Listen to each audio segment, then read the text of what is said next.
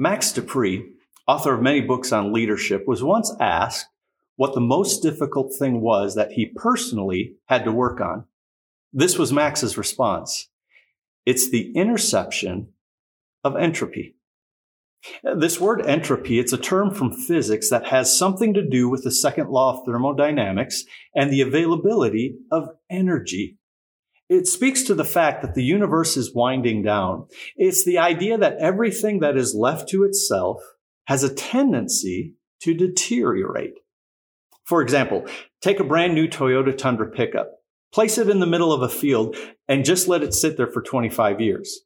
When you come back 25 years later, though you didn't drive it a single mile, it won't run and it'll look like an old car. Dirty, cracked windshield. The interior is faded and falling apart. Why? Entropy. Left to itself over time, that truck, that new truck, would eventually deteriorate. Entropy, it's not only one of the great enemies of the universe, it can also cause faith to gradually decline into doubt. With Christ, we receive new life, and if we fail to regularly practice our faith, when we fail to regularly grow our faith, entropy begins to take over and weaken faith until a mindset of doubt sets in. This idea of entropy as it relates to our faith, it raises some good questions for us to consider. Here's one question. If faith is not being practiced, how is anyone to know that that faith is real? If there are no signs of growth or fruit of faith, how are we to know that faith is alive? Here's the point. Many people do not necessarily lose their faith, but instead they stop using their faith. We have a biblical example of this happening in a church in Revelation chapter 3 verse 1. And here's what the text says. To the church of Sardis in Asia Minor, Jesus says, though you have a name, though you have a reputation for being alive, you are dead. Wake up, put some strength into what is life, which must, must otherwise die. The state of the church's faith was a reflection of the great city of Sardis. Uh, the city was a fortified city that was built on a high land of solid rock. And the appearance of the city looked solid. On that hill, that strong hill, it looked as if it was impossible to be, to be defeated by an enemy army. But twice, twice in its long history, this strong city had fallen. But Sardis lost the battle, not because the opposing army had a better strategy, not because the opposing army had a more powerful army, but because the city of Sardis was so overconfident that no one within the city had a plan to defend the city. No watchman was ever in the tower to look to see if an enemy was coming. And that is how the Christians were in the church of Sardis. They were self-confident in who they were. They were self-confident in what they had done in the past that they became careless no longer putting their faith to work, they drifted towards dead faith. What is the greatest need of a faith that becomes passive, unused to prevent it from sliding into doubt? Here it is. Faith needs to be challenged. One of the best ways to challenge our faith is by studying the Bible, not just reading it, but studying it well. If your main intake of scripture is the sermon you hear on Sunday, that is like saying you want to lose weight and lower your blood pressure, but you only exercise one day a week. You won't reach your goal. It won't happen. Faith needs to exercise itself regularly in the Word of God. Now, trust me, I know how hard it is to study God's Word. Often I will come to a text to prepare a sermon and, and the text seems so foreign. I can read the words, but I don't understand what I'm supposed to do. I can read the words and I'm not exactly sure where it goes from here. It is then that I must wrestle with the biblical text by using good commentaries and books and Bible dictionaries and concordances.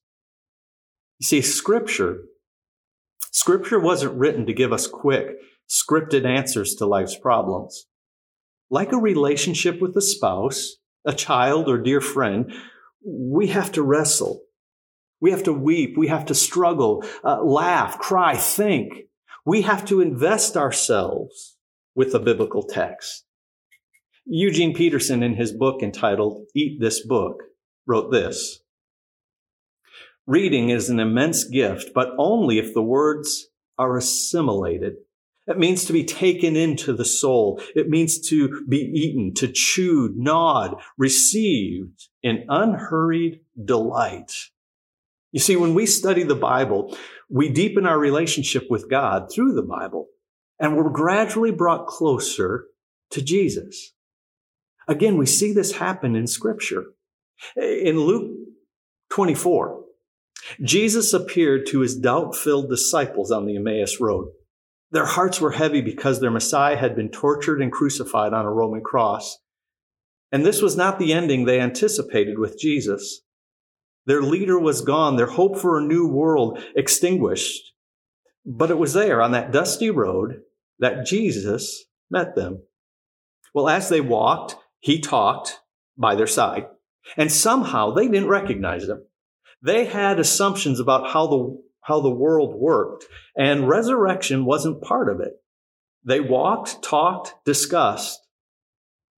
And then Jesus opened the scriptures and told them how all of scripture spoke of him, spoke of Jesus. All of scripture. And then here's what Luke 24 then tells us in verse 32. At that moment, their hearts burned within them. Their eyes were opened and they saw Jesus. See, the Bible is all about Jesus. So when we read it, we're not just reading a book of history or prophecy. We're encountering Jesus who is with us now. Jesus is on every page. Jesus is the hope. Jesus is the promise. Jesus is the fulfillment. But not only this, Jesus himself was passionate about God's word. He read the Bible, studied the Bible, memorized the Bible. In fact, I love how, how Philip Yancey puts it. He says, the Bible that you hold is the Bible Jesus read. He traced in its passages every important fact about himself and his mission. In this book, these are the prayers Jesus prayed the poems he memorized, the songs he sang, the bedtime stories he heard as a child, the prophecies he pondered. That's rich. You see, when we study God's word, one of two things will happen. Here's option one. We will live life under the word of God. You see, this is the way of discipleship, where all we are and all we do is evaluated and judged by the word of God. To be under the Word of God is to practice the teachings of God's Word. God's Word is the foundation of faith, but it becomes active, it becomes alive, it is strengthened when we obey what we understand in God's Word. A vibrant faith is an obedient faith. So option one is to live under God's Word.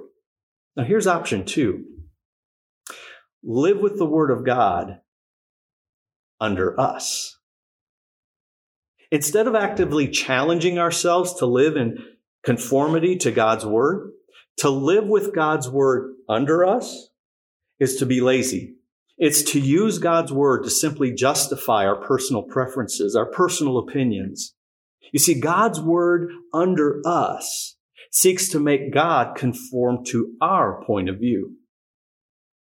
Such a person prefers to talk about Scripture and not allow Scripture to bear fruit in their lives. Let me give you an example. Uh, in Paul Bunyan's Christian classic, Pilgrim's Progress, Bunyan depict, depicts such a person in one of his characters named Mr. Talkative. The main character of the story is known as Christian, and his close friend's name is Faithful. Well, they meet a man by the name of Mr. Talkative. Oh, Christian knows this man's reputation, so he explains to his friend Faithful, I've heard of Mr. Talkative, and that faith has no place in his heart. Faith has no place in his house. Faith has no place in his conduct. Religion is simply something to be talked about. He talks of prayer, he talks of repentance, talks of faith and of the new birth, but he only knows how to talk about them. You see, Christian sees through Mr. Talkative. And so he warns his friend Faithful with these words. Mr. Talkative thinks that merely hearing and talking about Christian topics will make a good Christian. And thus he deceives his own soul. Hearing is simply the sowing of the seed. Talking is not sufficient to prove that fruit is indeed in the heart and in life. We are sure that at the last day men shall be judged according to their fruits. It will not be said of them, Did you believe? But they will be asked, Were you doers? Or were you talkers only? All will be judged accordingly. The end of the world is compared to our harvest. And you know, men at harvest want nothing but fruit. What insightful words. If we're honest with ourselves, there's a Mr. Talkative in all of us. It's easy to confess that we believe and talk about Christianity. But the real test of our faith is determined by if we are doers. Are we doers of the word? In the Sermon on the Mount, Jesus closes it out with a warning against an empty profession of faith, making it clear that the only faith that counts is faith that obeys. In fact, listen to the words of Matthew chapter 7, 18 to 27.